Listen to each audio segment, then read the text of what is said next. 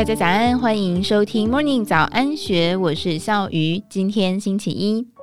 清晨时分，当多数人都还在被窝中熟睡的时候，住在彰化县芳苑乡的洪哲胜早就已经开始帮忙父母挖芦笋、处理农事，有时候甚至得一路忙到中午。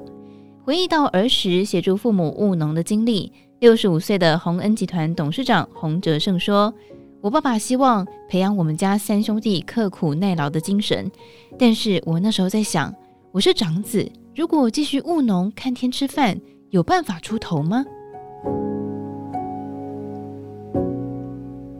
学生时代就有创业念头的洪哲胜，为了要改善家中的经济情况，在退伍之后就进入到位于莺歌由亲戚经营的工厂下脚料回收厂上班。昆山工专化工科毕业的他，很快就发现这个产业跟化工的关联，并且深入研究，边做边学。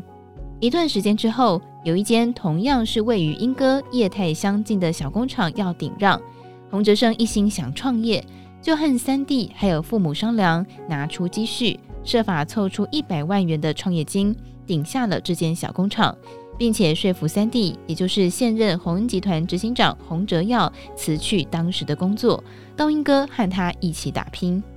想到当年仅凭着有限的化工知识、工作经验还有人脉，就大胆创业，洪哲胜笑说：“当时没有想太多，一口答应顶下工厂之后，才知道辛苦。坦言创业初期都亏钱，连一开始愿意支持协助经营的亲戚也想要退出。”让全力拼事业、以工厂为家的洪哲胜相当挫折，打算放弃，于是就硬着头皮回家找母亲商量。听闻工厂经营的困境之后，洪哲胜的母亲劝他不要轻言放弃。洪哲胜至今仍然对母亲当时的鼓励十分感念，就因为妈妈那句话，才让洪集团可以做到今天的规模。时值一九八零年代，台湾资源回收的观念才刚刚起步。当时许多废塑胶都是采取掩埋的方式处理，囤积出不少的垃圾山。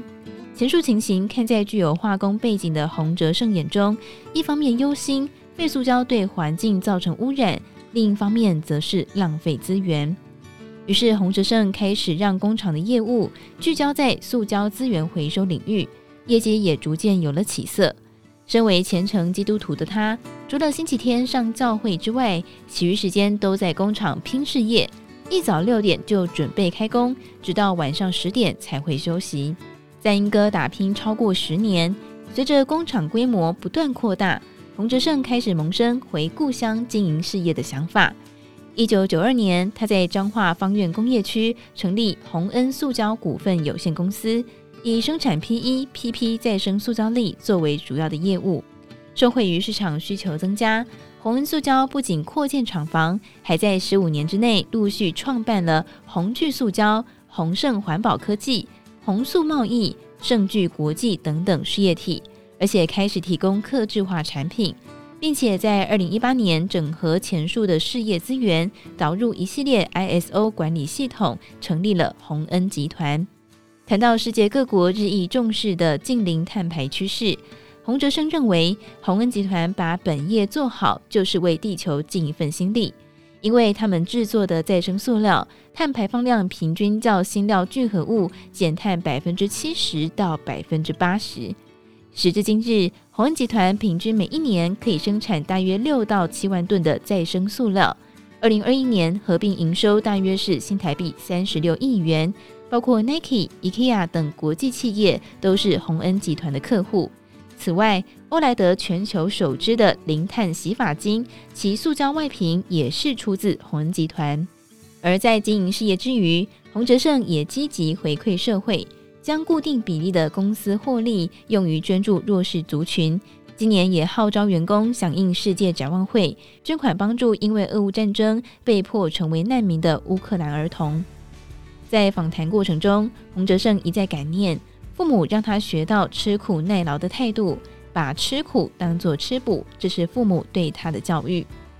当年那个在芦笋田中立志靠创业改善家境的小男孩，在家人支持下一路奋斗，终于盼到出头天。